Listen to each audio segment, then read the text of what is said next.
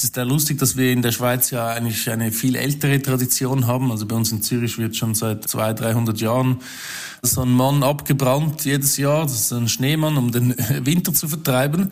Und wir haben auch sonst eigentlich immer zum 1. August gibt es bei uns in der Schweiz wahnsinnig viele Höhenfeuer. Also jedes Dorf oder viele Gemeinden organisieren ein, ein, großes Feuer, wo die Leute zusammenkommen. Und das hat bei uns eine wahnsinnig lange Tradition. Und deshalb ähm, wollten wir das natürlich da auf keinen Fall missen. Oder? Für uns ist es wichtig, dass wir alle vier Elemente immer auf Platz haben. Also äh, das, da oben ist es einfach perfekt. Wir haben einen, einen, Fluss nebendran, wir sind in der, in der, an der frischen Luft, wir haben eben das, das Feuer in der Nacht und ähm, die Erde ist auch nicht weit.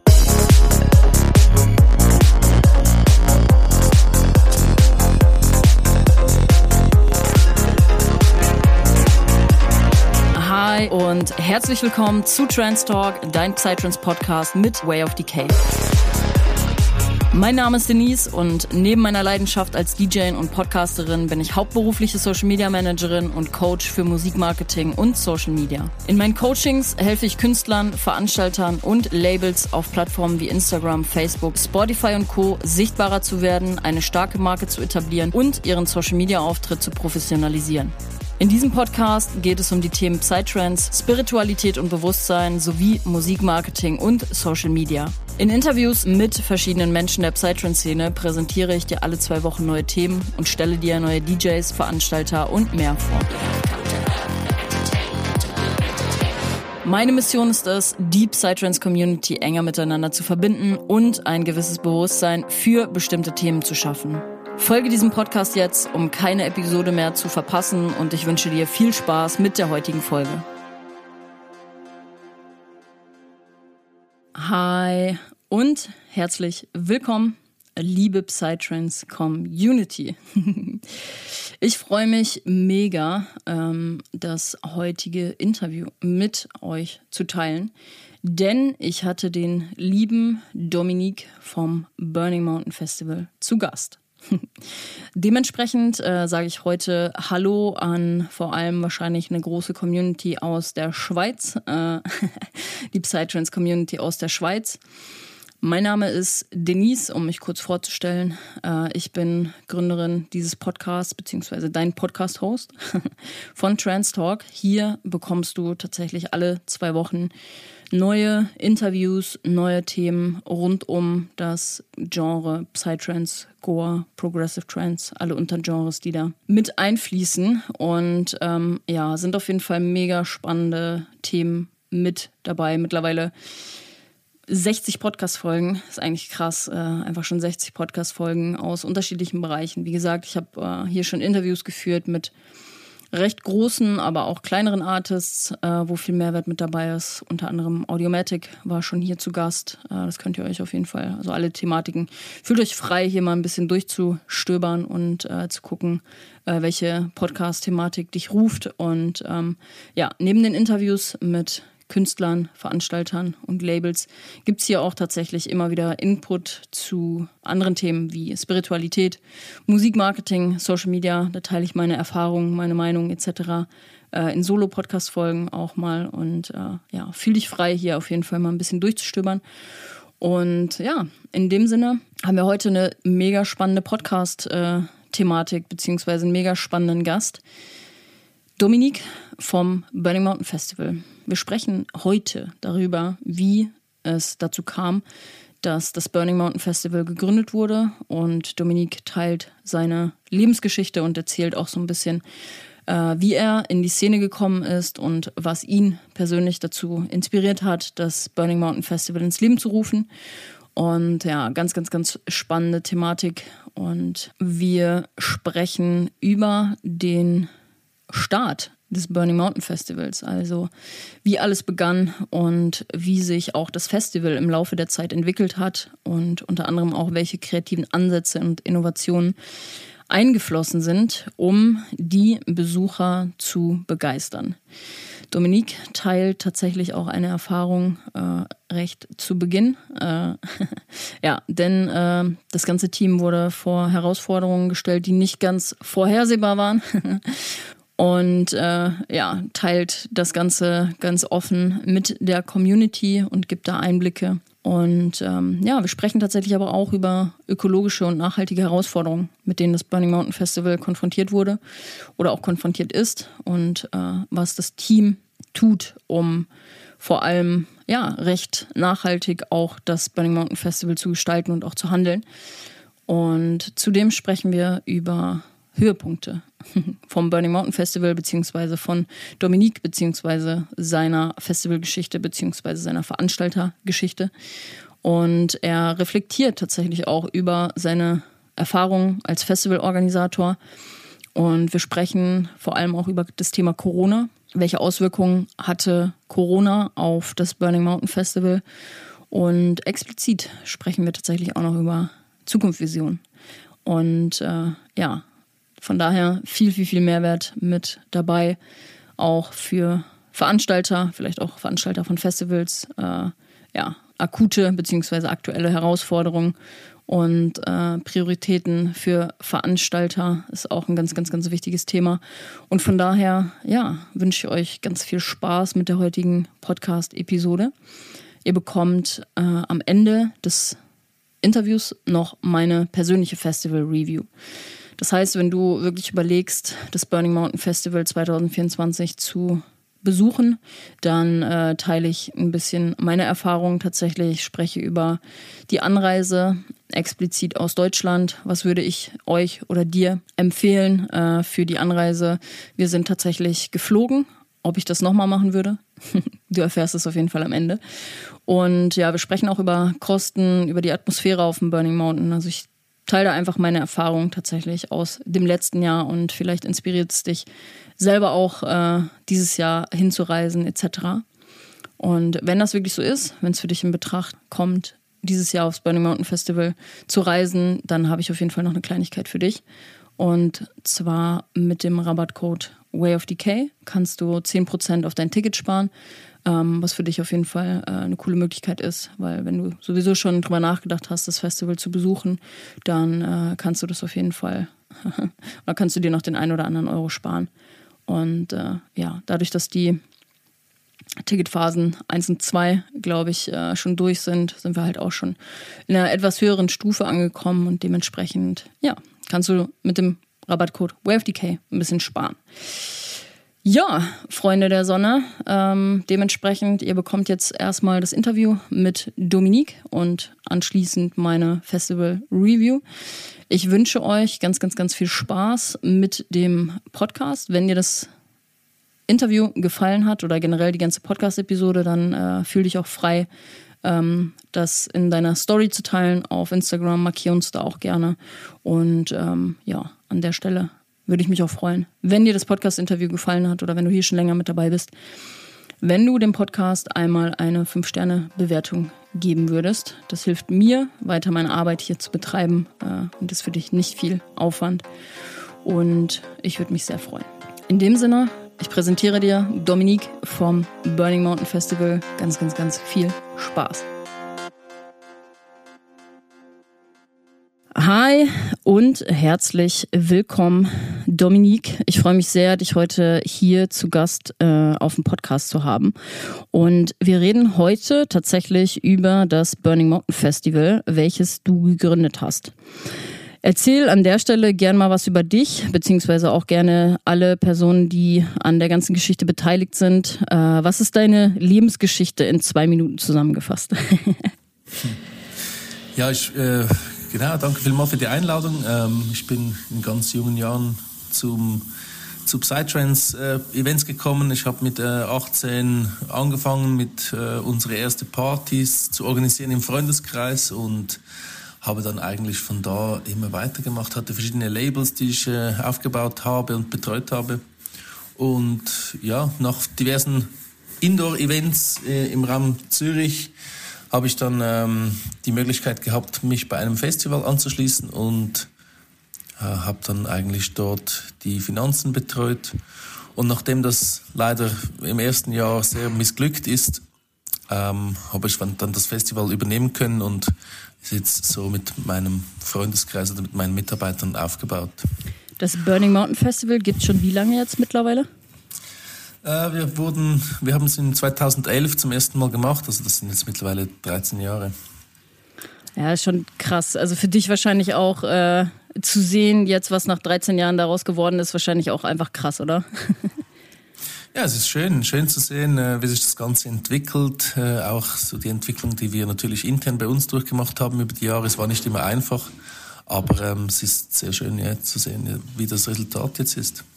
Hättet ihr denn tatsächlich vor 13 Jahren das irgendwie erahnen können, was für Ausmaße das nimmt? Oder wie seid ihr damals quasi daran gegangen, dass ihr sagt, okay, wir probieren das jetzt mal? Oder war das schon euer großes Ziel, sowas Großes aufzubauen? Nein, wir haben natürlich das äh, Potenzial gesehen, ähm, als wir, ja, eben als das, das erste Jahr schon stattgefunden hat, hatte es etwa 2000 Leute und äh, wir haben da ganz klar das Potenzial gesehen, dass man da äh, wachsen kann und das Ganze ein bisschen größer aufziehen. Was waren denn damals so eure Impulse, sage ich jetzt mal, das Burning Mountain Festival zu gründen? Genau, ähm, ja, was ist, was ist die Motivation dahinter? Also eben, wir hatten schon immer mal einen lang gehegten Wunsch, äh, einen großen, großen Outdoor-Event zu machen, ein Festival. Das war ähm, ein, ein, großer Wunsch von uns. Wir hatten schon vorher zwei Festivals gemacht. Ähm, das war auf dem Brienzer Rothorn, das war aber eher schwierig, weil es ist Hochgebirge, man musste alles mühsam mit den ähm, mit, dem, mit der Seilbahn hochfahren und das das Gelände beim Burning Mountain, das war halt ideal. Man konnte da direkt äh, drauf fahren mit großen Sattelschleppern. Und ja, wir wollten eigentlich schon immer mal ein, ein großes Gathering machen, wo wir wirklich, äh, wo die ganze Community zusammenkommt und auch das Leben ähm, offline, nicht digital zelebriert. Das schafft ihr auf jeden Fall sehr. Äh, also ich war ja dieses Jahr tatsächlich auch das erste Mal da und äh, also generell, wenn du, sage ich jetzt mal, als Deutscher äh, in die Schweiz kommst und so ein Surrounding einfach hast, das ist schon atemberaubend. Ich meine, für euch ist das ja wahrscheinlich einfach, das, äh, für euch ist das einfach so, aber als wenn du als Deutscher wirklich dahin kommst, dann ist das wirklich ein atemberaubendes äh, Festivalerlebnis. Ja, das kann ich mir vorstellen. Ähm, ich, ist es wirklich so, dass wir das äh, manchmal vergessen oder uns einfach nicht mehr gewahr sind. Ähm, und dann kommen die Leute und äh, jedes Jahr äh, kriegen wir solche Komplimente, wow, was für eine schöne Bergwelt und so. Und erst dann wird es uns auch wieder mal wirklich bewusst, wo wir da an einem, was für einem schönen Ort, dass wir da ähm, eine Party machen dürfen. Ja, total. Um da mal so ein bisschen in die Insights reinschnuppern zu können, von wo aus kommen die meisten Leute denn zum Burning Mountain Festival? Genau, also die meisten sind effektiv Schweizer. Wir haben ähm, hört man drei, drei, Viertel haben wir ähm, inländisches Publikum, natürlich auch aus der Westschweiz, wo sie Französisch sprechen. Und dann ähm, das größte oder die größte Community aus dem Ausland ist aus Deutschland und dann gefolgt von den anderen europäischen Ländern. Also gleich danach kommt dann ähm, Frankreich, Italien und zum Schluss noch Österreich. Mhm. Ist es denn tatsächlich auch euer Ziel, jetzt so langfristig noch mehr internationale Gäste tatsächlich zu euch zu holen?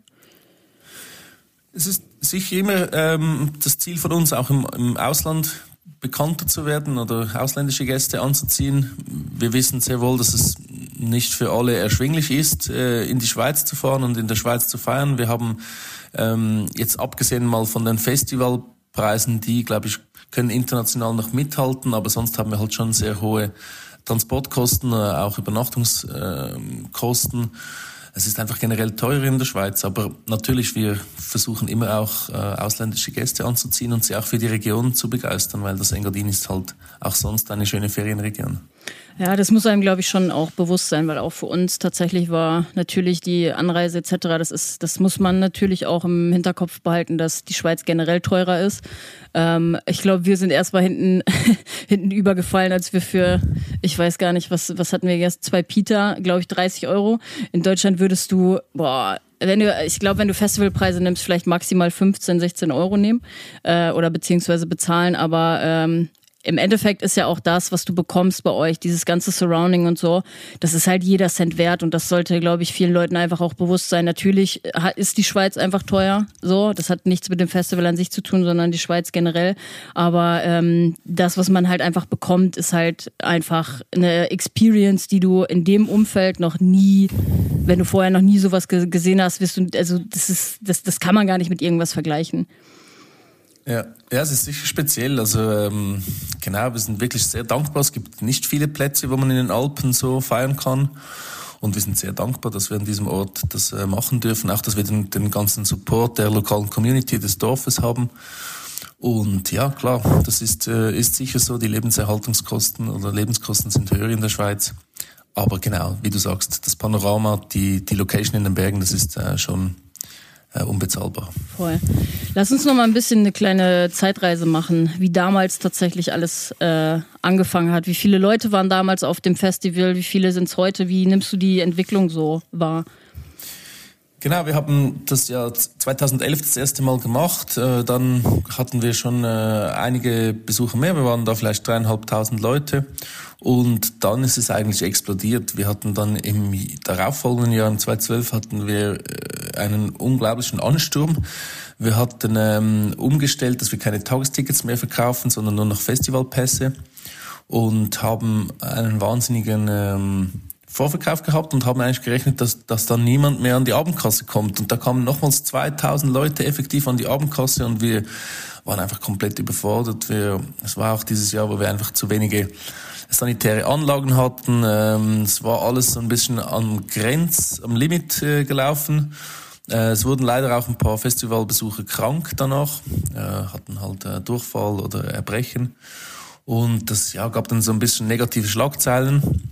Genau, aber wir haben uns eigentlich seit da extrem verbessert, haben massiv in die Infra Infrastruktur investiert, in, in äh, Toilettenanlagen, in Duschcontainern und äh, sind dann auch auf die andere Flussseite gegangen, weil es da einfach mehr Platz hat. Und seit, seit dann sind wir eigentlich dort. Mm, ja gut, ich meine, im Endeffekt, man kann es euch nicht verübeln. Ihr wart, ihr, ihr, seid ja wahrscheinlich auch mit ganz anderen Intentionen da halt reingegangen und auf einmal wirst du so massiv überfordert mit einer Anreise oder mit einem Publikum, mit einer Masse an Leuten, die halt auf einmal dastehen und du denkst dir so, mit, mit, mit welcher Manpower und das, was halt gerade jetzt hier da ist, mit wem sollen wir das wuppen? ja.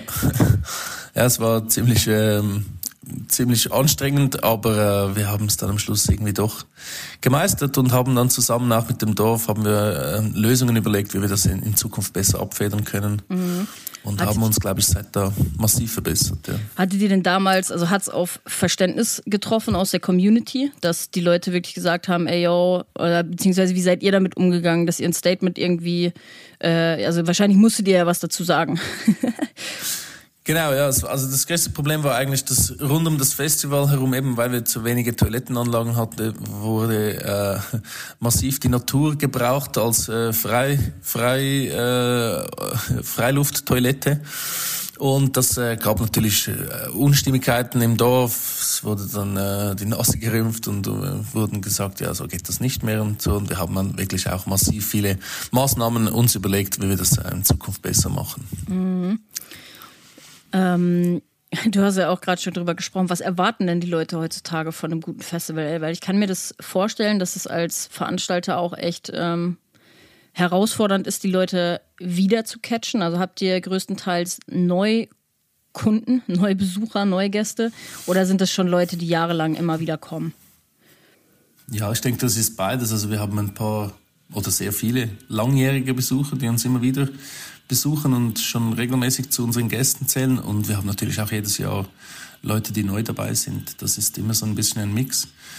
Ähm, du hast von den Bedürfnissen der Besucher gesprochen. Ich meine, es ist einfach so, also über die Jahre hat sich das sogenannte Psytrance massiv auch äh, diversifiziert. Es gibt heute ganz viele Unterrichtungen von Dark Psy über Forest, über Hightech, äh, allgemein Techno. Ähm, das ist einfach so ein bisschen, was wir merken, dass die, die Musik, äh, was die Leute hören, das hat sich massiv diversifiziert. Man, wir möchten das eigentlich alles irgendwo abdecken.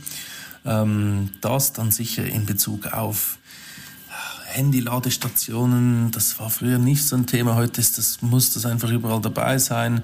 Ähm, Duschcontainer, das ist auch wichtig. Die Leute, wir sind auf 1500 Meter, also in der Nacht wird es auch mal kühl und ähm, wir haben äh, geheizte Duschen im Sommer, das ist bei uns ganz wichtig. Also wir schauen einfach wahnsinnig, dass die Leute nicht frieren oder nicht zu heiß haben.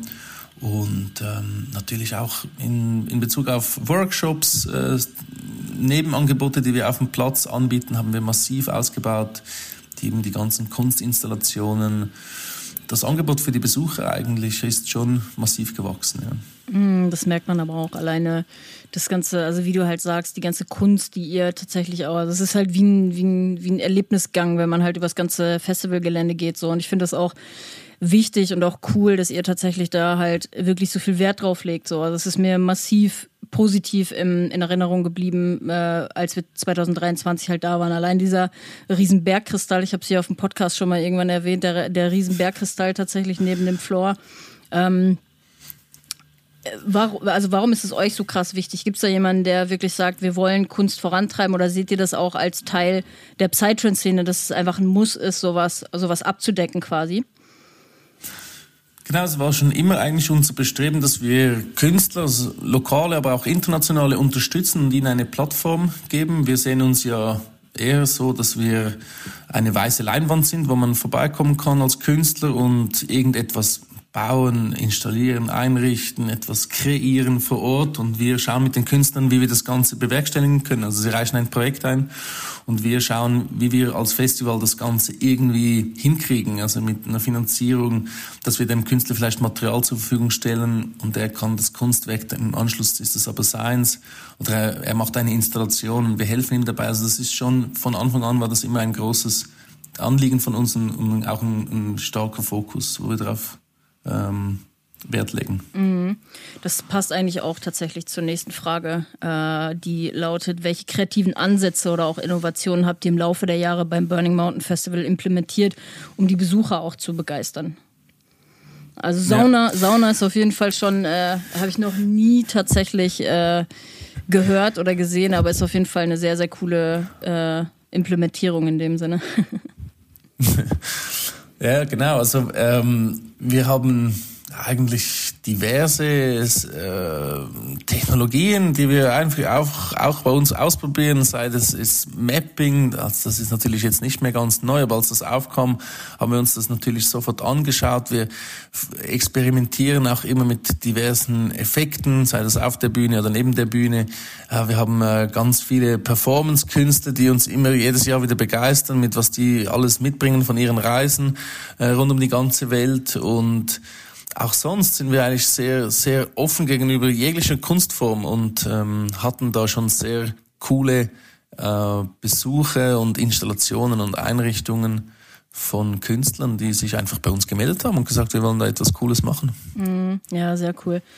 Dieses ganze Thema Mapping, wann, wann kam das auf aus deiner Perspektive und wann habt ihr das dann tatsächlich auch äh, oder gesehen, dass es vielleicht äh, mal ausprobiert werden muss? Oder ist es mittlerweile auch deiner Meinung nach ein fester Bestandteil von äh, einer Dekoration, dass man das den Festivalbesuchern geben muss, weil sie es halt von anderen äh, Festivals auch kennen vielleicht? Ja, also ich, ich sehe das natürlich jetzt auf, vielen großen Veranstaltungen. Ähm, das hat sich sehr durchgesetzt. Es ist natürlich auch ein wahnsinnig coole äh, Möglichkeit, dass man mit Licht nochmals die ganze Bühne komplett in ein eigentlich dauernd während des äh, Events komplett verändern kann. Also ich war da wahnsinnig überrascht, wie das jetzt letztes Jahr auch mit, als jetzt da wirklich AI Einzug hielt in die ganzen Visuals, was da heutzutage alles möglich ist. Also dass man einzig mit, mit Mapping und mit Licht die Bühne nochmals so krass verändern kann, dass das eigentlich nie zu keinem, zu keinem Moment irgendwie gleich ausschaut wie, wie zum anderen, ja. Mhm. Wann kam das so auf ungefähr? Ja, das ist so sicher so Mitte des letzten Jahrzehnts, also so 2015 haben wir damit angefangen und irgendwann halt dann auch irgendwas gemerkt, so okay, das, das, das ist wirklich mega cool und das ist viel wert und da haben wir massiv in die, in die Beamer investiert. Wir haben heute ähm, zwei äh, richtig krasse Beamer im Einsatz, die halt die, die ganze Lichtkunst da machen auf der Bühne und da sind wir auch richtig froh drum, dass wir da in diese Richtung investiert haben. Ich hatte es äh, tatsächlich auch im letzten Interview, wo es um Dekoration auf Psytrance-Festivals äh, ging. Was kostet so ein Beamer? Also um mal da irgendwie eine realistische Vorstellung zu bekommen, um so ein, so ein Mammutsprojekt wuppen zu können. Wie viel Geld muss man investieren, um da halt was Gutes wirklich äh, auch anbieten zu können?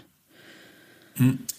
Das, äh, das kann ich dir nicht sagen, weil wir es selber nicht kaufen. Wir haben da eine Produktionsfirma, mit der wir schon seit zehn Jahren sehr eng zusammenarbeiten und äh, die haben sich das äh, angelegt. Die können das natürlich auch sonst unter dem Jahr vermieten. Aber wie uns war das ein Riesenanliegen, dass wir da tat wirklich kräftige Beamer haben, aber so ein Beamer kostet sicher 50 bis 100.000 äh, Franken. Mhm. Ja, krass, krass. Ähm, okay, ich würde gerne tatsächlich noch, es kommt mir gerade so ein bisschen in den Sinn, äh, auf das Thema äh, eingehen, was du eben hattest. Ähm, dass man sich ja vielleicht auch mit der Zeit, mit musikalischen Entwicklungen, musikalischen Veränderungen anpassen muss. Ihr seid ja schon relativ, äh, was heißt ein relativ, ihr seid ja schon äh, überwiegend progressiv im Line-up steht man da manchmal so zwischen den Stühlen, sage ich jetzt mal, dass man als Veranstalter zum Beispiel sieht, okay, die, die, die Nachfrage geht in Richtung, ich weiß nicht, Dark Psy oder dies oder das, dass man, oder auch Techno, ne? Techno hat einen mega krassen Hype äh, bekommen, dass man wirklich als Veranstalter dann irgendwann auch gezwungen ist und sagen muss, wir müssen basierend auf den Entwicklungen und auf der Nachfrage da wirklich handeln? Ja, also wir sind natürlich auch immer sehr offen mit der Musik zu experimentieren. Wir hatten jetzt letztes Jahr äh, zum ersten Mal so wirklich ein, äh, auch eine, ein ganzes Line-up, also eine ganze Nacht wirklich äh, dem Dark Psy gewidmet und das kam eigentlich sehr gut an. Das war jetzt für uns eher mal so ein neuen Schritt, äh, um das auszuprobieren, aber wir sind da eigentlich sehr offen und haben jetzt auch seit jetzt doch äh, drei Jahren haben wir auf den Nebenbühnen haben wir doch auch sehr ein vielfältiges Musikprogramm. Also wir bieten den Leuten also von Techno über eben Dark Psy, das eigentlich rund um die Uhr auch äh, läuft, bis hin zu eher eben chilligen Beats. Äh, und jetzt seit letztem Jahr noch eine, diese Techno Stage, also schon ein sehr breites musikalisches Spektrum an. Mhm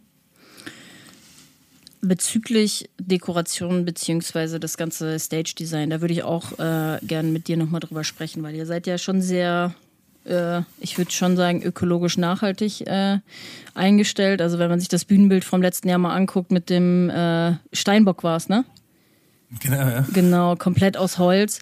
Mm, was passiert mit solchen Bühnen auch danach? Und ist es euch ein Anliegen, tatsächlich auch eher ökologisch nachhaltige äh, Stage-Designs zu machen? Weil du siehst ja, äh, also in der Ausführung tatsächlich mit Holzarbeiten etc., so ein Bühnenbild habe ich tatsächlich noch nie gesehen. Mhm.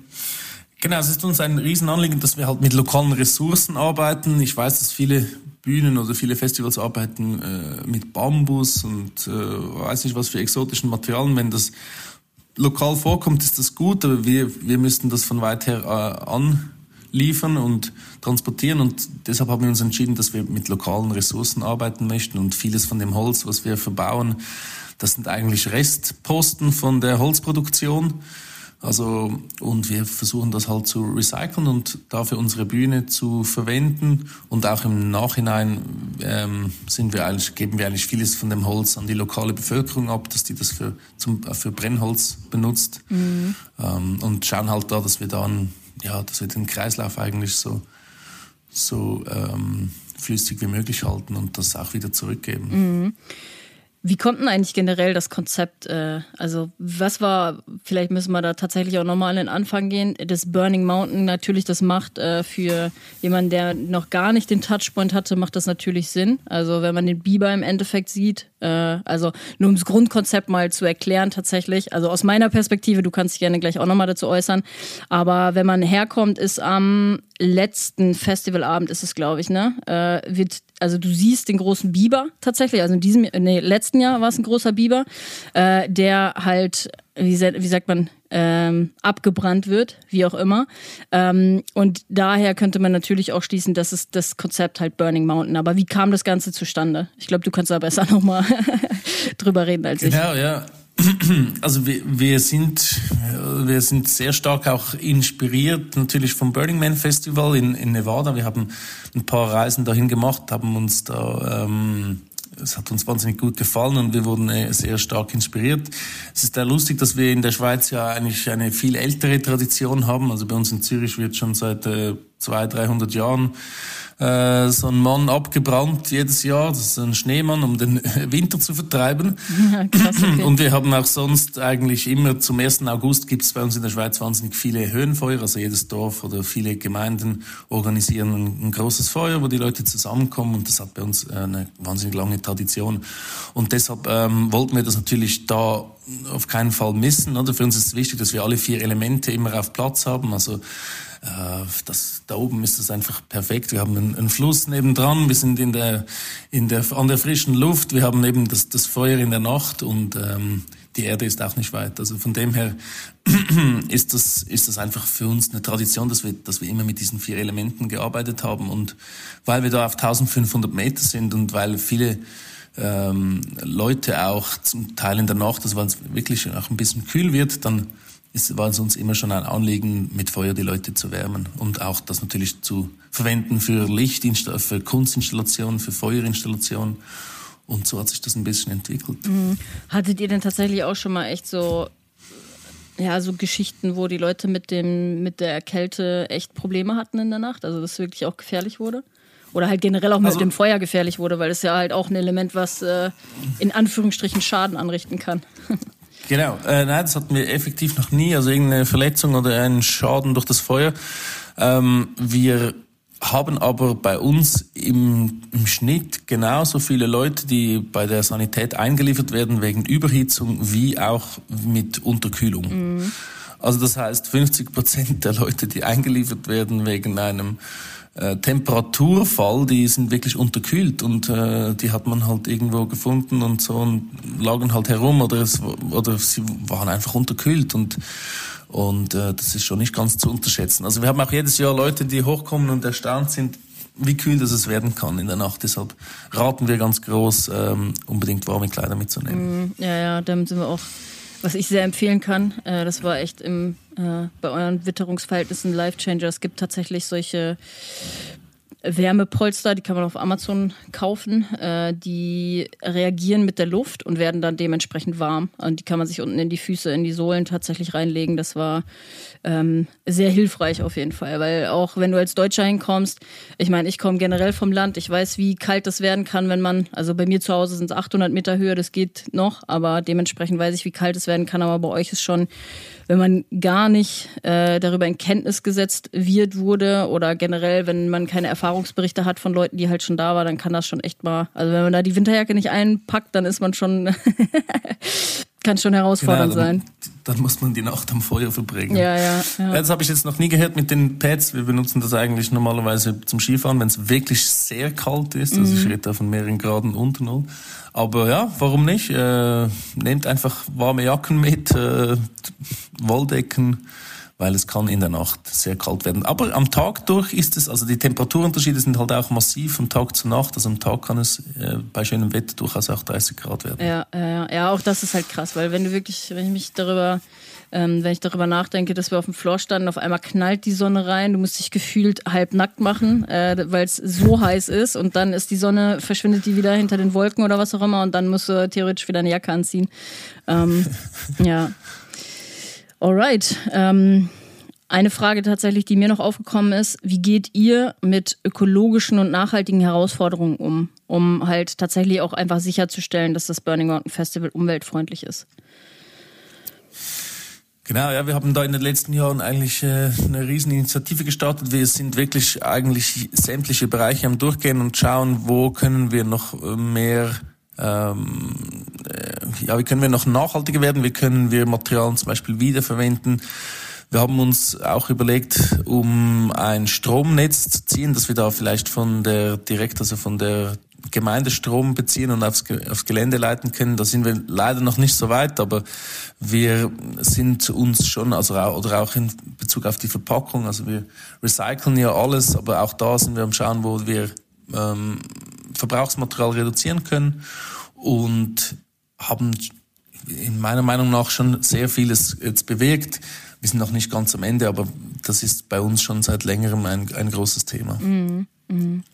Ja, merkt man bei euch tatsächlich auch. Also alleine tatsächlich, dass äh, diese Recyclingmöglichkeiten da sind, ist halt unfassbar wichtig, auch dass im Endeffekt die Leute so wie so eine kleine, wie soll man sagen, dass sie an die Hand genommen werden, weil nur wenn solche Möglichkeiten halt da sind, kannst du als Gast diese Möglichkeiten halt auch nutzen und man sieht das auf vielen anderen Festivals, wo halt einfach weiß ich nicht, eine Tonne da steht, wo halt einfach alles reinkommt. Ist, aber mhm. das, das kann man den Gästen ja auch nicht dann im Endeffekt verübeln, wenn sie da dahingehend umwelttechnisch nichts machen, wenn die Möglichkeiten halt nicht da sind.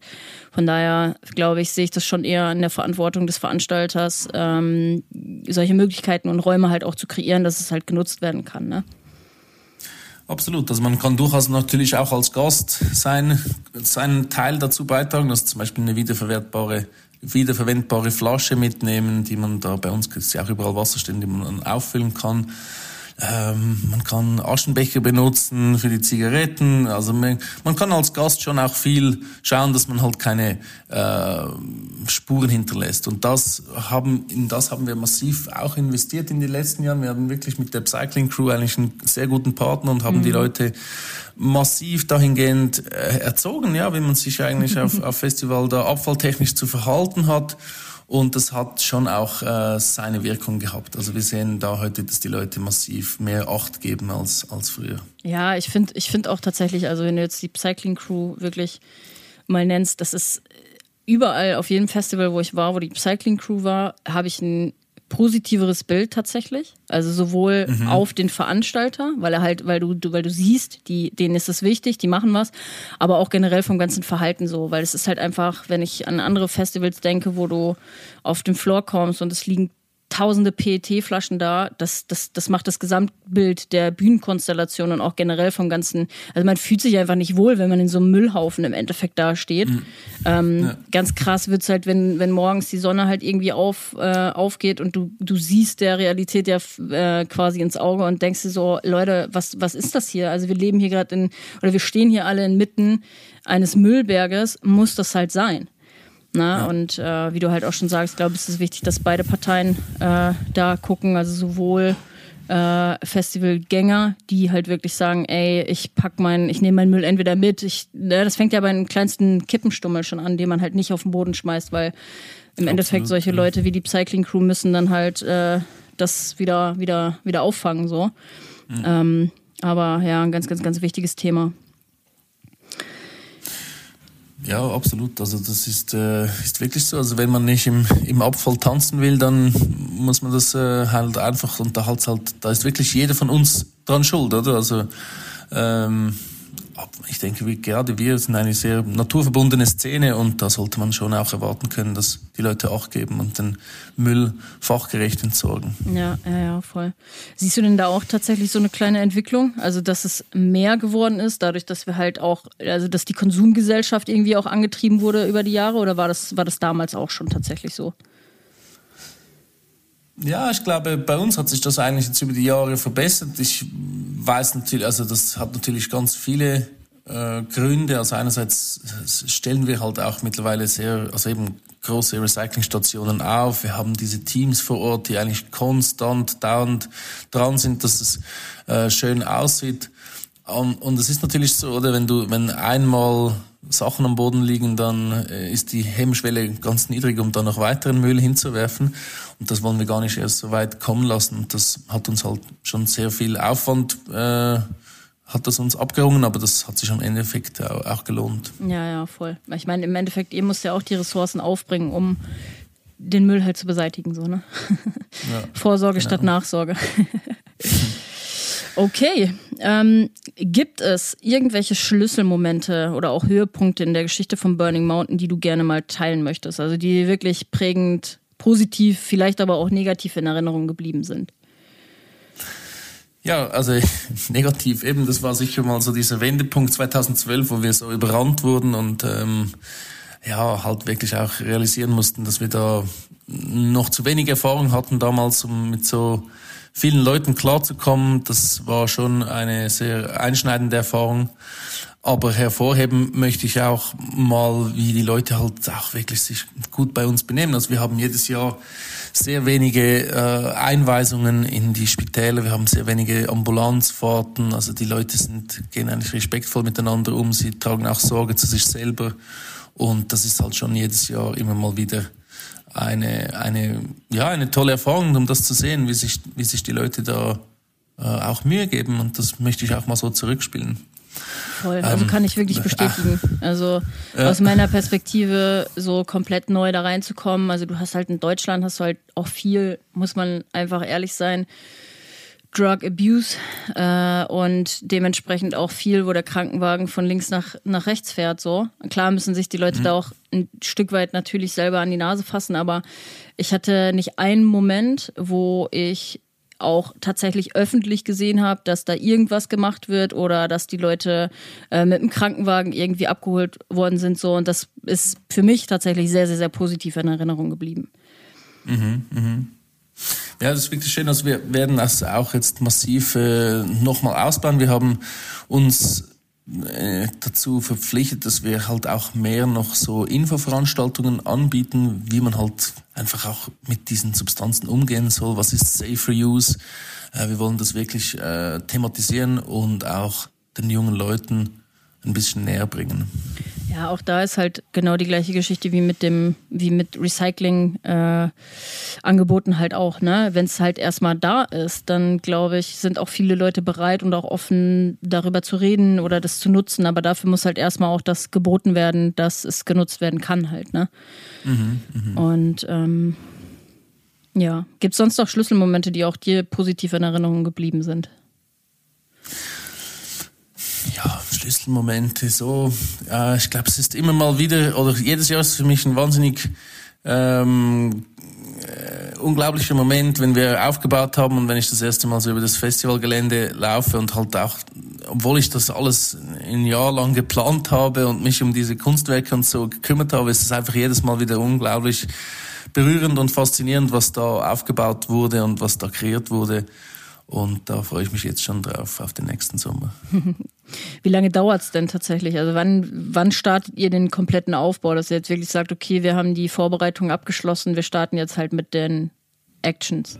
Mm, mm. Also wir brauchen mehr oder weniger zwei bis zweieinhalb Wochen für den ganzen Aufbau. Das ist aber die ganze Anlieferung ist da auch mit drin. Und ähm, abgebaut haben wir dann so in einer Woche, mhm. mehr oder weniger. Mhm. Wenn du, sage ich jetzt mal so, auf deine Zeit als Festivalorganisator zurückblickst, äh, welche Erfahrungen oder auch Erkenntnisse hast du daraus gewonnen? Also was sind so, was kommt dir als erstes in den Sinn? Ja gut, das ist natürlich eine, erstens mal was eine sehr steile Lernkurve am Anfang. Das, äh, ja, man, man startet da eigentlich sozusagen frisch und dann gibt es ganz viele Probleme, die man halt zum ersten Mal konfrontiert ist mit.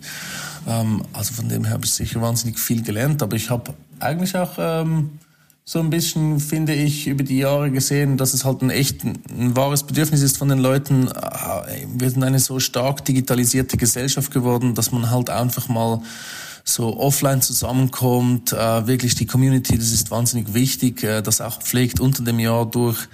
Und äh, da möchten wir unsere, unbedingt unseren Teil dazu beitragen, dass, dass, dass diese Community auch gestärkt wird und die Leute dass wir den Leuten eine Plattform geben, um sich untereinander auszutauschen.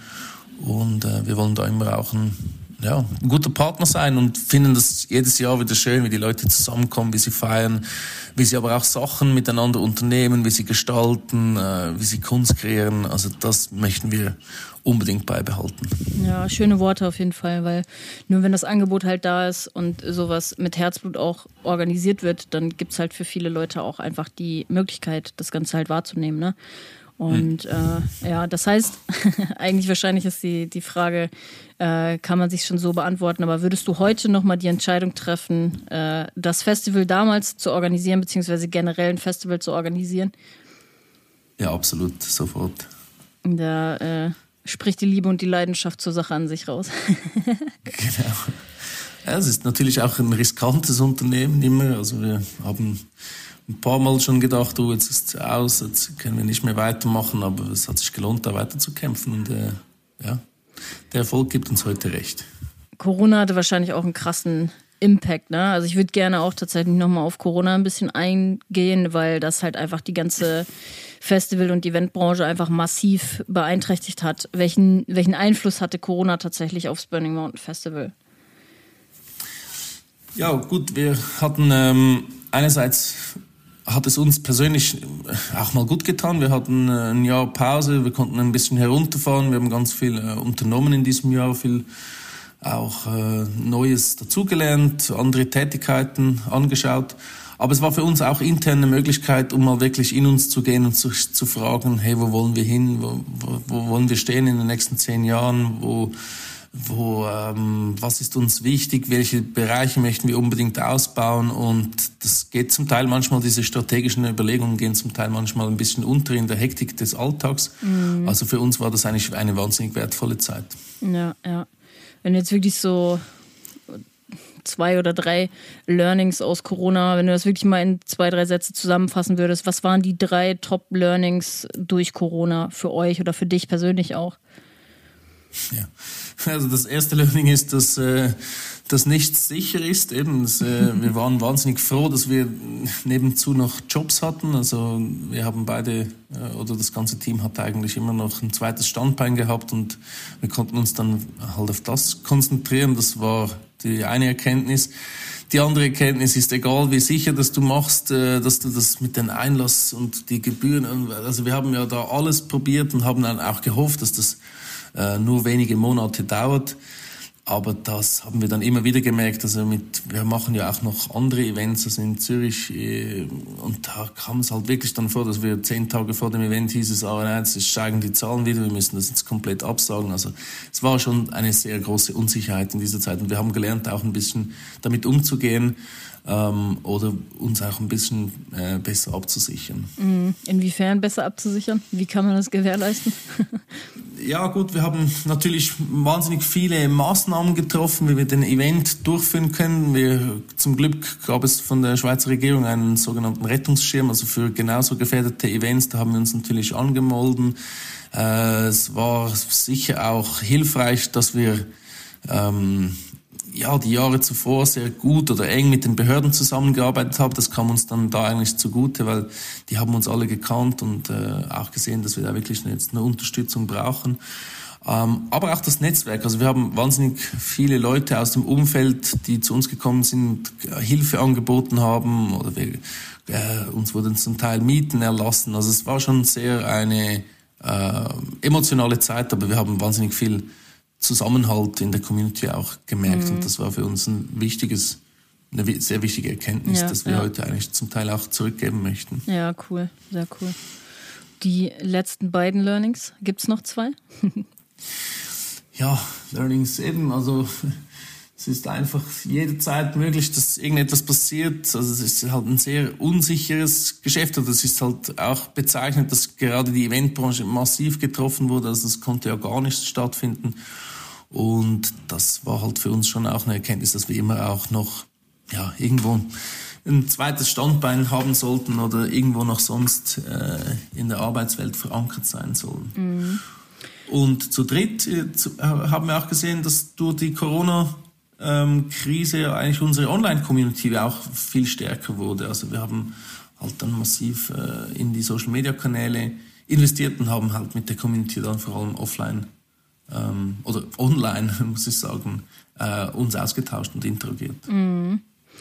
Würdest du denn tatsächlich, äh, wann, also Thema Social Media jetzt, äh, wann ist es so krass präsent geworden? So, also aus deiner Perspektive, dass man oder generell, vielleicht können wir auf das Thema nochmal kurz eingehen, weil es, glaube ich, schon interessant ist.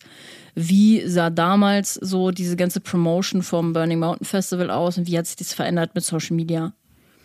Ja, also wir, ich glaube, wir sind eigentlich mit Social Media groß geworden. Also wir haben von Anfang an haben wir äh, Facebook benutzt für die Promotion. Also das war ja wirklich so eigentlich damals ein Umbruch oder ein, ein, ein Paradigmawechsel. Vorher haben wir noch gingen wir an Events und haben Flyers verteilt. Aufs Mal war das alles gar nicht mehr nötig. Wir, wir konnten zentral äh, Werbung schalten in ganz Europa an, und Leute erreichen, die unsere Musik hören. Und das war schon ein massiver Paradigmawechsel und die sozialen Netzwerke sind heute gar nicht mehr aus dem Werbungs- oder Marketing-Aktivitäten äh, wegzudenken. Also das ist schon das zentrale äh, Element, wo wir auch mit den Leuten weiterhin in Kontakt bleiben. Aber ich denke, das hat sich einfach verändert. Also damals waren das halt einfache Textbeiträge mit, mit Bildern und heute äh, geht das immer mehr in Richtung äh, Bewegtbild und, und Videokommunikation. Mhm. Ja, eine Sache muss ich dich tatsächlich auch noch fragen, auch wegen dieser ganzen Geschichte, wie ist das Festival aufgebaut, wegen den Vans und so. Für uns war das, ähm, also bei uns in Deutschland ist es so, du kannst dein Auto vollpacken, du fährst mitten auf einen, auf äh, Campingplatz quasi drauf und kannst dann direkt dein Zelt aufschlagen. Das ist bei euch ja tatsächlich nicht so. Äh, bei euch muss man das Auto parken, die Sachen mitnehmen und kommt dann quasi aufs äh, Festivalgelände. Hat das, habt ihr das so geregelt oder hat äh, Vater Staat da so seine, seine Hände mit im Spiel? nein, nein, also wir haben das zum Teil selber geregelt. Bei uns ist das eben auch nochmals wegen den Platzverhältnissen, ist das ein bisschen so.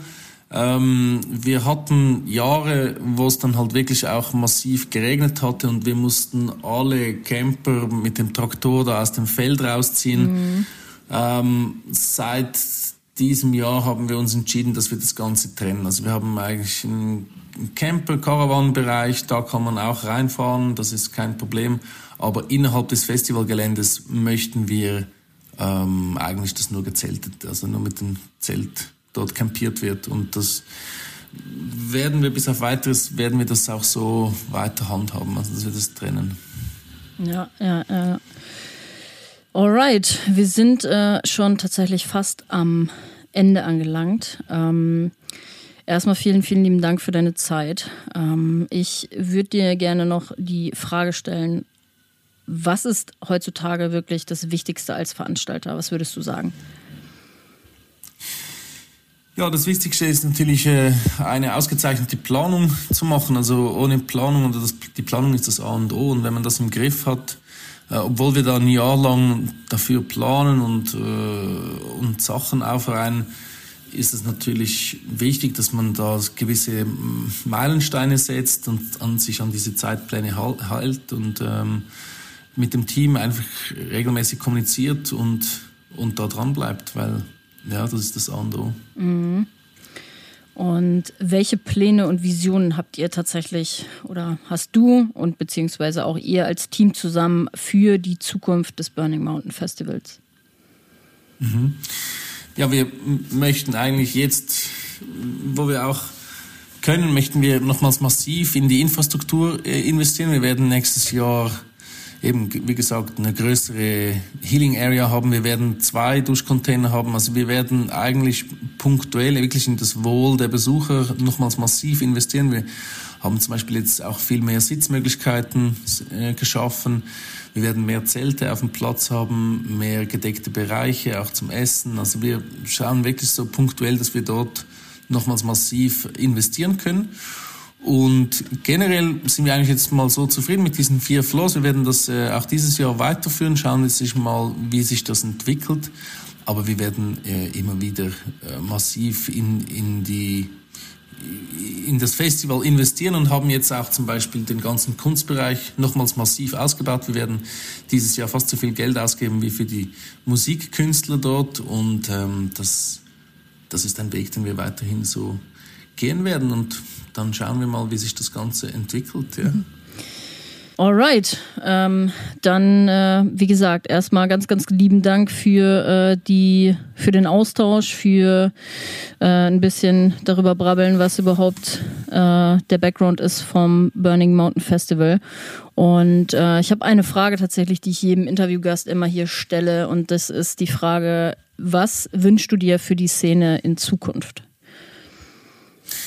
Ja, ich wünsche mir, dass es ähm, noch ein engeres Zusammenrücken gibt. Ich glaube, durch Corona sind viele, ähm, ja, viele Risse in der Gesellschaft entstanden und ich denke, gerade unsere Szene ist ähm, davor auch nicht, war davor auch nicht äh, verschont geblieben und ich hoffe, wünsche mir, dass sich das in Zukunft ein bisschen verändert, dass wir wieder zusammenfinden und äh, dass sich solche Gräben wieder schließen und dass wir gemeinsam ähm, eine gute Zeit verbringen können und auf uns aufpassen. Ja, sehr cool.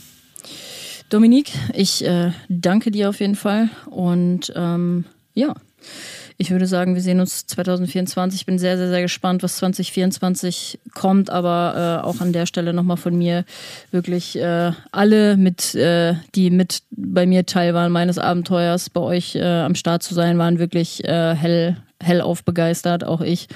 Äh, weil nicht nur die ganze Natur, also man merkt auch nach dem Interview, finde ich, merkt man, dass ihr mehr wollt als nur Tickets verkaufen. Dass ihr eine Vision habt ja. damit, dass ihr wirklich äh, wollt, dass die Leute eine gute Zeit haben etc., dass äh, auf die Umwelt acht gegeben wird etc. Und alles das merkst du auch vor Ort. Also man, der Vibe war ein ganz, ganz anderer als jetzt zum Beispiel in, als auf vielen Festivals in Deutschland. Das hat uns sehr verzaubert auf jeden Fall. Deswegen auch äh, von uns nochmal das Feedback hier äh, wirklich toll, was ihr auf die Bühne gebracht habt oder auf die Beine gestellt habt. Und äh, ja, vielen lieben Dank auf jeden Fall. Ja, danke dir vielmals für die Möglichkeit, hier ein Interview zu geben. Und ähm, ich freue mich natürlich auf ganz viele von euch und hoffe, dass ich äh, euch im nächsten Juni in den Bergen wiedersehe. Sehr cool. Vielen lieben Dank und äh, ja, see you on the dance floor. Danke. Bye bye. Danke dir vielmals. Tschüss. Ciao. So, meine Lieben, das war Dominique vom Burning Mountain Festival.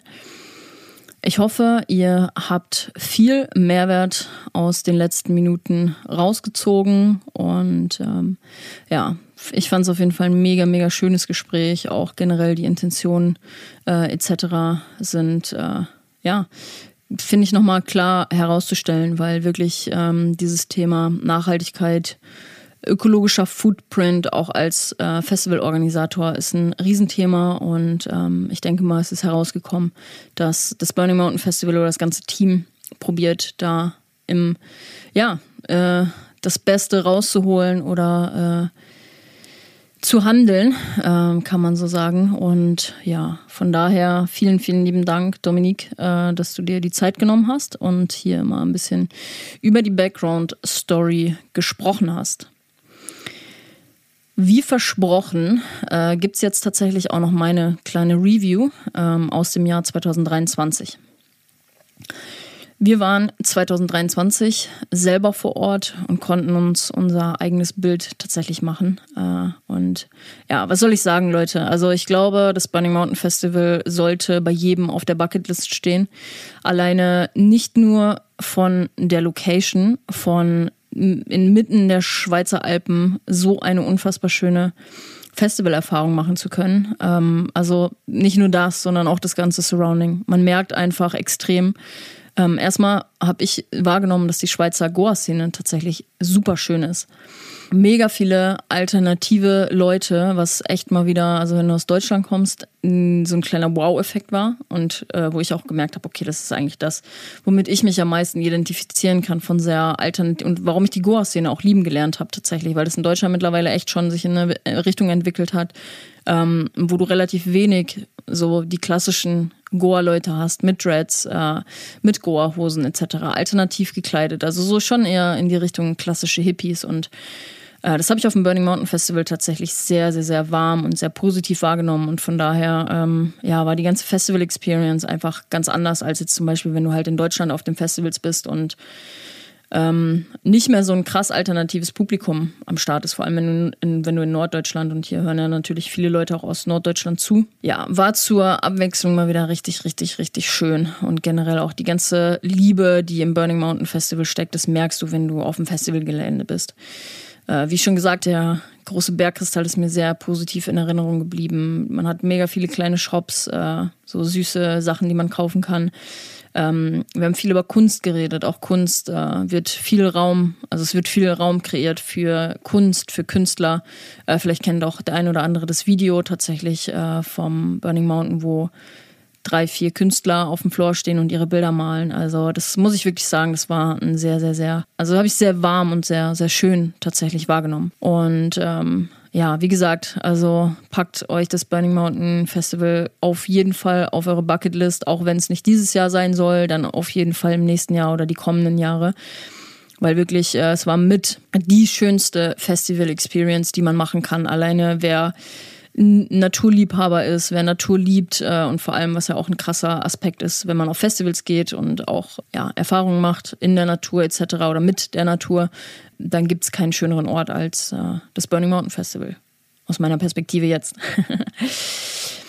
Ja, äh, zum Thema Anreise. Ich habe es schon gesagt im Intro, äh, wir waren mit dem Flugzeug da und ja, also zu zweit sind wir geflogen tatsächlich, aber äh, wir hatten halt auch das Glück und das muss ich halt direkt zu Beginn auch mal sagen, dass unsere Freunde unsere kompletten Sachen mitgenommen haben. Das heißt, wir sind äh, Backpacker-Style mit einem Rucksack äh, und wenig, äh, wenig Sachen in der Hand geflogen, was natürlich von Vorteil war. Und ja, vom Flughafen selbst waren es dann nochmal so zwei, zweieinhalb Stunden zum Festival äh, die wir dann mit dem Rucksack zurückgelegt haben, also mit dem Zug tatsächlich.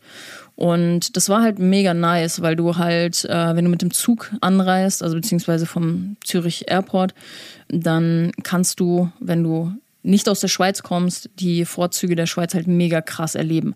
Also alleine die Zugfahrt, die zwei, zweieinhalb Stunden da äh, mitten durchs Nirgendwo und durch die Landschaft und durch die Bergwelt der Schweiz, äh, das war halt ultra krass. Also das ist, äh, wenn du wirklich das erste Mal so richtig krass in der Schweiz bist, dann ist das so ein so mind-blowing Moment. Dominique meint es ja auch im Festival, die äh, im, im Interview meine ich, die, die haben kein Auge mehr so krass dafür, wie, wie schön die Schweiz eigentlich ist. Aber wenn du wirklich nicht in der Schweiz wohnst und lebst, dann ist das so mindblowing einfach. ja, und wenn man Natur, eine, einen guten Bezug oder einen schönen Bezug zur Natur hat, dann ist das auf jeden Fall, ja, ist krass. Genau, die anderen, äh, die Experience will ich auch noch mal ein bisschen teilen. Die anderen sind mit dem Auto halt gefahren und hatten halt schon eine recht anstrengende Fahrt, weil es, halt einfach mehr als zehn Stunden sind. Wenn du von Deutschland, vor allem auch aus dem Norden, also ich spreche immer aus meiner norddeutschen Bubble hier mitten im Norden. Also die Leute, die im Süden sind, die haben halt eine, oder auch aus Mitte Deutschland anreisen. Es ist halt, äh, ja, auf jeden Fall nicht so krass weiter Weg, wie wenn du aus dem Norden kommst. Aber dementsprechend hat die, hatten die halt eine sehr, sehr anstrengende Fahrt. Das Auto war proppevoll, muss ich auch mal sagen. Sorry nochmal, dass äh, ja, wir auch so viele Sachen hatten im Endeffekt. Und das muss man halt im Hinterkopf behalten, ne? dass alle Sachen ins Auto müssen, dass äh, man eine lange Fahrt hat. Und eine lange Fahrt bedeutet auch sehr viel Anstrengung. Und vor allem, wenn man alleine fährt, also wenn es vielleicht nur einen gibt, der einen Führerschein hat, dann kann das schon mal sehr äh, anstrengend sein. Also würde ich euch schon empfehlen, wenn ihr fahrt mit dem Auto, seid auf jeden Fall zwei Personen, drei Personen, dass ihr euch mit der Fahrt, also mit dem Fahren mal abwechseln könnt. Das ist schon, schon vorteilhaft. Und ja, das Burning Mountain Festival ist nicht wie in Deutschland. Also in Deutschland sind wir gewohnt, dass wir mit dem Auto aufs Festivalgelände fahren und dann halt da einfach alle Sachen auspacken und das Auto dann auch noch da haben, tatsächlich neben uns.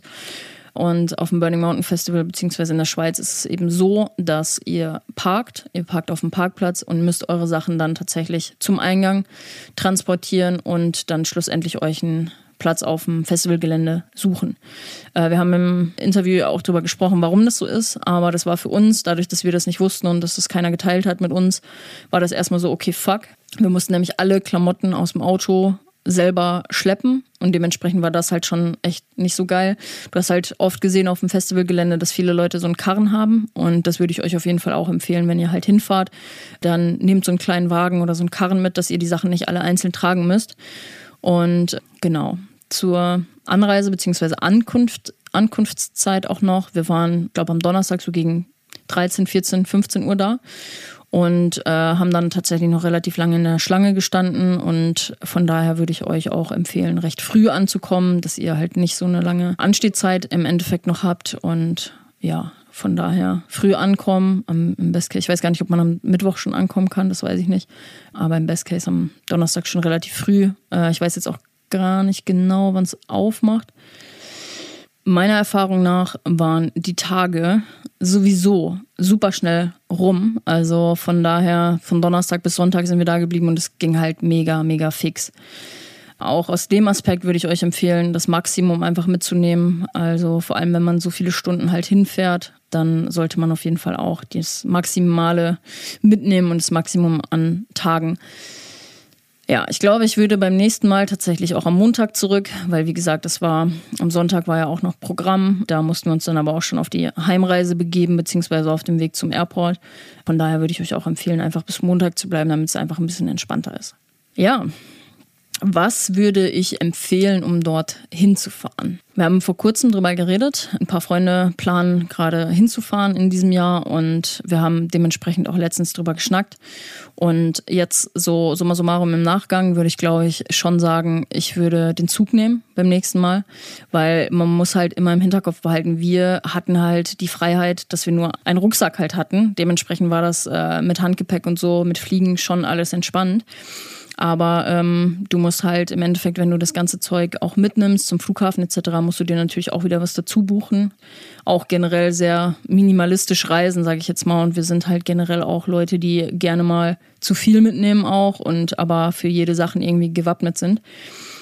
Und ähm, ja, von daher vielleicht die Empfehlung, vor allem wenn ihr aus Deutschland kommt, einfach so einen Karren äh, vollzupacken, wie das halt normalerweise ist, wenn man mit dem Zug unterwegs ist, den ihr ziehen könnt und dementsprechend euch ein Zugticket halt äh, zu, zu kaufen und dann mit dem Zug halt zurückzufahren, beziehungsweise hinzufahren und zurückzufahren, also den Zug zu nehmen.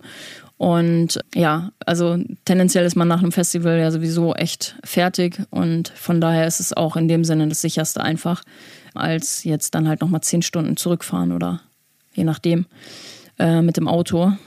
Nachteil ist natürlich, man hat eine lange Fahrt hin und zurück, aber ich meine, Vor- und Nachteile hast du mit allen Transportmitteln, die man nimmt. Und wie gesagt, wenn du jetzt nicht irgendwie Freunde hast, die deine Klamotten mitnehmen, dann müsstest du den ganzen Kram halt auch mit zum Flughafen schleppen. Und wie gesagt, habt im Hinterkopf, falls ihr mit dem Flugzeug fliegt, dass ihr auf jeden Fall noch zwei, zweieinhalb Stunden zum Festivalgelände kommen müsst. Wir sind mit dem Zug gefahren.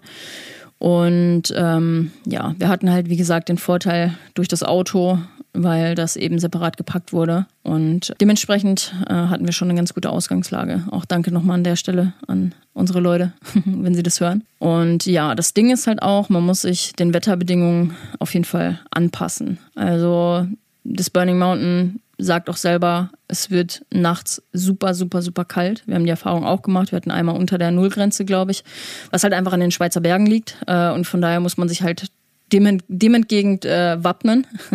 Wir hatten eine Winterjacke mit dabei, also nehmt auf jeden Fall vernünftig Decken, Jacken etc. mit, um dementsprechend nachts auch nicht zu frieren, weil da kann es wirklich, also die Wetterbedingungen sind krass, weil es ist halt mitten im Tal und äh, es kann in der einen Sekunde extrem regnen, kann ja, wie gesagt, regnen oder es ist extrem kalt äh, im Schatten und dann, wenn die Sonne halt ins Tal knallt, dann kann die halt auch mal extrem warm werden und das, ja, das ist crazy in der Schweiz. Wenn man das wirklich mal so, äh, so wahrnimmt, äh, wie krass die, die Wetterbedingungen oder die Wetterunterschiede auch sein können, das war schon, schon heavy.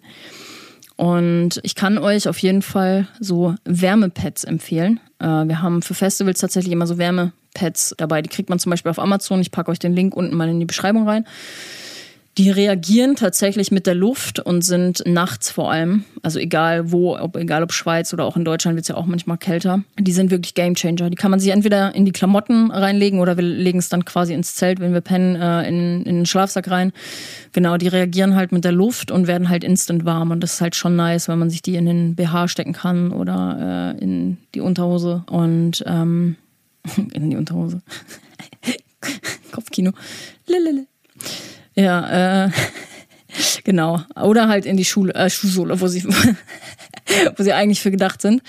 Und genau, da packe ich euch unten einfach mal den Link unten rein, dann könnt ihr die mal abchecken und die sind halt echt mega, mega nice und haben uns äh, ja krass den Arsch gerettet, würde ich sagen. und ja, zur, äh, zum Thema Atmosphäre auf dem Festival. Also ich kann wirklich sagen, es ist die wunderschönste Festival-Location, die man wirklich erleben kann, weil äh, inmitten dieser krassen Berge, also wirklich, wenn erstmal, wenn du da stehst, wenn du ankommst, dann denkst du so, wow, ich bin geflasht. Und jedes Mal, wenn du aus dem, aus dem Zelt eigentlich kriechst und halt nach oben guckst, rechts, links, alles ist voll mit Bergen. Das ist halt einfach, äh, es ist halt einfach krass, wirklich. Mm, und meiner Meinung nach wirklich die schönste Festivalkulisse, die man erleben kann und die ich bis jetzt auch erlebt habe. Und wie ich halt auch schon am Anfang meinte, es sind halt überwiegend so richtig die Kern-Goa-Menschen, äh, so wie man sie kennt oder so wie ich sie kennengelernt habe und manchmal auch vermisst in Deutschland. Äh, über Leute mit Dreads, alternativ und äh, ja, weiß ich nicht, so viele schöne Menschen auf einem Fleck gesehen. Und ja, super, super schön. Und wie ihr auch durchs Interview rausgehört habt, äh, es wird viel Raum geschaffen für Kunst und Kultur und das merkt man wirklich auch, wenn man da ist. Wir haben tatsächlich keine, also absolut 0,0 negative Erfahrungen gemacht. Eher im Gegenteil. Also wirklich eher im Gegenteil. Eigentlich nur positive Erfahrungen mit den Menschen vor Ort, mit dem ganzen Surrounding. Alles, was in so eine Festival Experience reinfließt. Also wirklich nur wunderschöne Erfahrungen gemacht.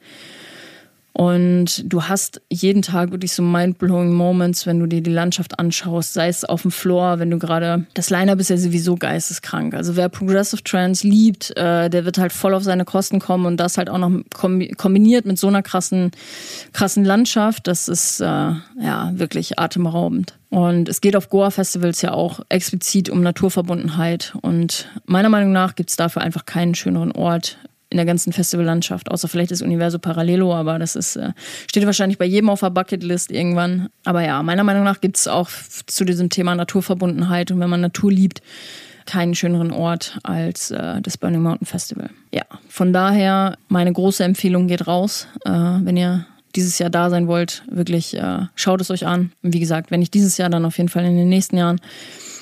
Und äh, final würde ich gerne nochmal auf das Thema Kosten auch eingehen, weil natürlich, das muss man, wenn's, wenn du es auch noch nie gehört hast, oder beziehungsweise das muss man im Hinterkopf behalten, dass äh, die Schweiz an sich einfach teuer ist für uns Deutsche. Das muss man im Hinterkopf behalten. Zugfahren ist natürlich, also beziehungsweise auch in der Schweiz. Wir waren ja auch, äh, ich habe am Silvester auch in der Schweiz aufgelegt tatsächlich und wir waren in Zürich ein paar Tage und danach sind wir geswitcht nach Aarau in den Club Schlaflos. Da habe ich aufgelegt tatsächlich und ähm, wir waren halt auch mit dem Zug unterwegs. Also ich habe auch jetzt abseits vom Festival die Erfahrung gemacht, dass Zugfahren in der Schweiz einfach sehr teuer ist. Und daher das im Hinterkopf auch behalten, wenn ihr mit dem Zug kommt, ähm, im Vorfeld am besten buchen, alles, ähm, damit ihr da halt ja einfach nicht so teuer unterwegs seid, weil wir haben am Rückweg äh, haben wir zum Flughafen das Ticket spontan gebucht und das war halt natürlich dann auch nochmal recht teuer äh, neben den Flügen.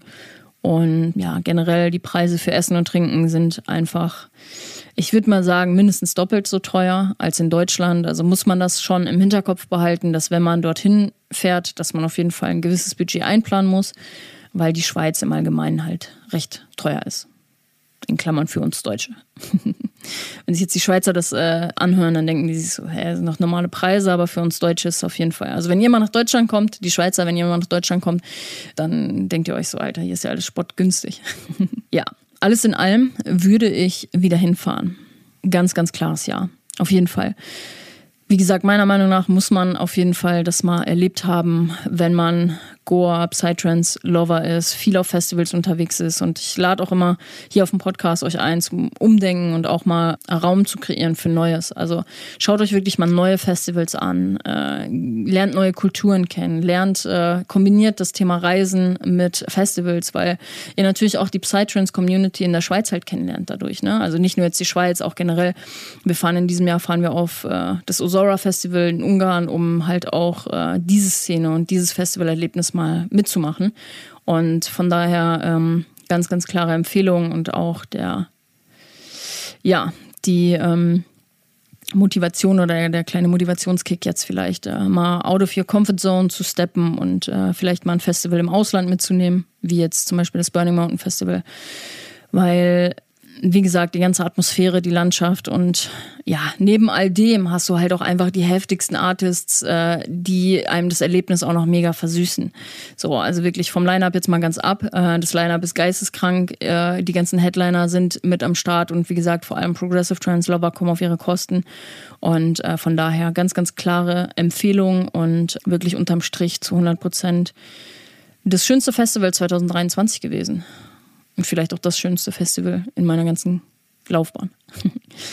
ja, Freunde, also das war nochmal quick and dirty meine Festival-Review zu der ganzen Thematik. Ich hoffe, dir hat es geholfen. Äh, fühl dich auch frei, äh, mich zu kontaktieren. Ne? Also wenn du noch Fragen hast, offene Fragen oder so, äh, ich helfe dir da auch gerne weiter. Und ähm, ja, wie gesagt, du kannst, wenn du 2024 mit dabei sein möchtest, mit dem Code Way of Decay 10% auf dein Ticket sparen. Äh, dann hast du zumindest vielleicht schon mal eine Zugfahrt wieder drin. Oder zumindest einen Bruchteil. Genau. Also von daher äh, unbedingt den Code benutzen, wenn ihr hin wollt.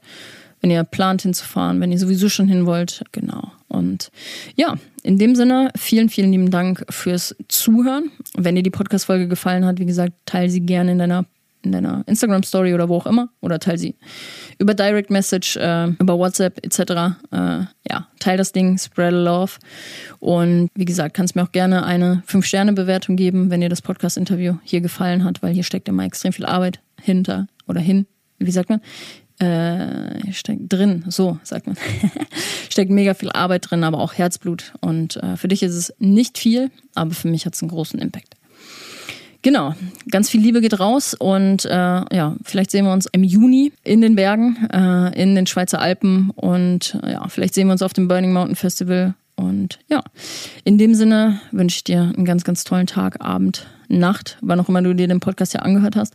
Und viel Liebe geht raus, deine Denise. Das war's mit der heutigen Podcast-Episode und ich sage in dem Sinne Danke an dich, dass du dir diese Folge bis zum Schluss angehört hast. Wenn dir die Folge gefallen hat, freue ich mich darüber, wenn du sie über deine Instagram-Story oder mit deinen Freunden über WhatsApp teilst. Hinterlasse für diesen Podcast gerne eine 5-Sterne-Bewertung auf Apple Podcasts und Spotify und schick mir dein Feedback zur Folge unbedingt per DM auf Instagram. Wenn du mich für ein Event oder Festival buchen möchtest, findest du auf meiner Website alle Informationen zu meinem DJ-Projekt unter www.wayofdk.de slash dj-wayofdk. Für Booking-Anfragen kannst du das Kontaktformular nutzen oder deine Anfrage an booking at wayofdk.de schicken. Du willst auf Social Media durchstarten und hast Interesse an einem Coaching? Dann melde dich unter coaching at wayofdk.de. Alle Informationen, was das Social Media und Musikmarketing Coaching für Künstler, Veranstalter und Labels der elektronischen Musikszene beinhaltet, findest du auf meiner Website. Ich suche für diesen Podcast immer wieder spannende Persönlichkeiten in der Musikszene, die ihren Worten Gehör verschaffen wollen. Wenn du Lust auf ein Interview hast, melde dich gerne per Direct Message auf Instagram oder nutze für deine Anfrage die E-Mail-Adresse podcast at wayofdk.de. Allgemeine Kooperationsanfragen für Event Promotion, Gewinnspiele und Co. kannst du an kooperation at wayofdk.de schicken. In der Podcast-Beschreibung findest du nochmal gebündelt alle Informationen und E-Mail-Adressen, um mit mir in Kontakt zu treten. In dem Sinne sage ich vielen Dank, dass du Teil dieser Community bist und wir hören uns zurück in zwei Wochen zur nächsten Podcast-Folge. Ich schicke dir ganz viel Liebe und Energy. Deine Denise.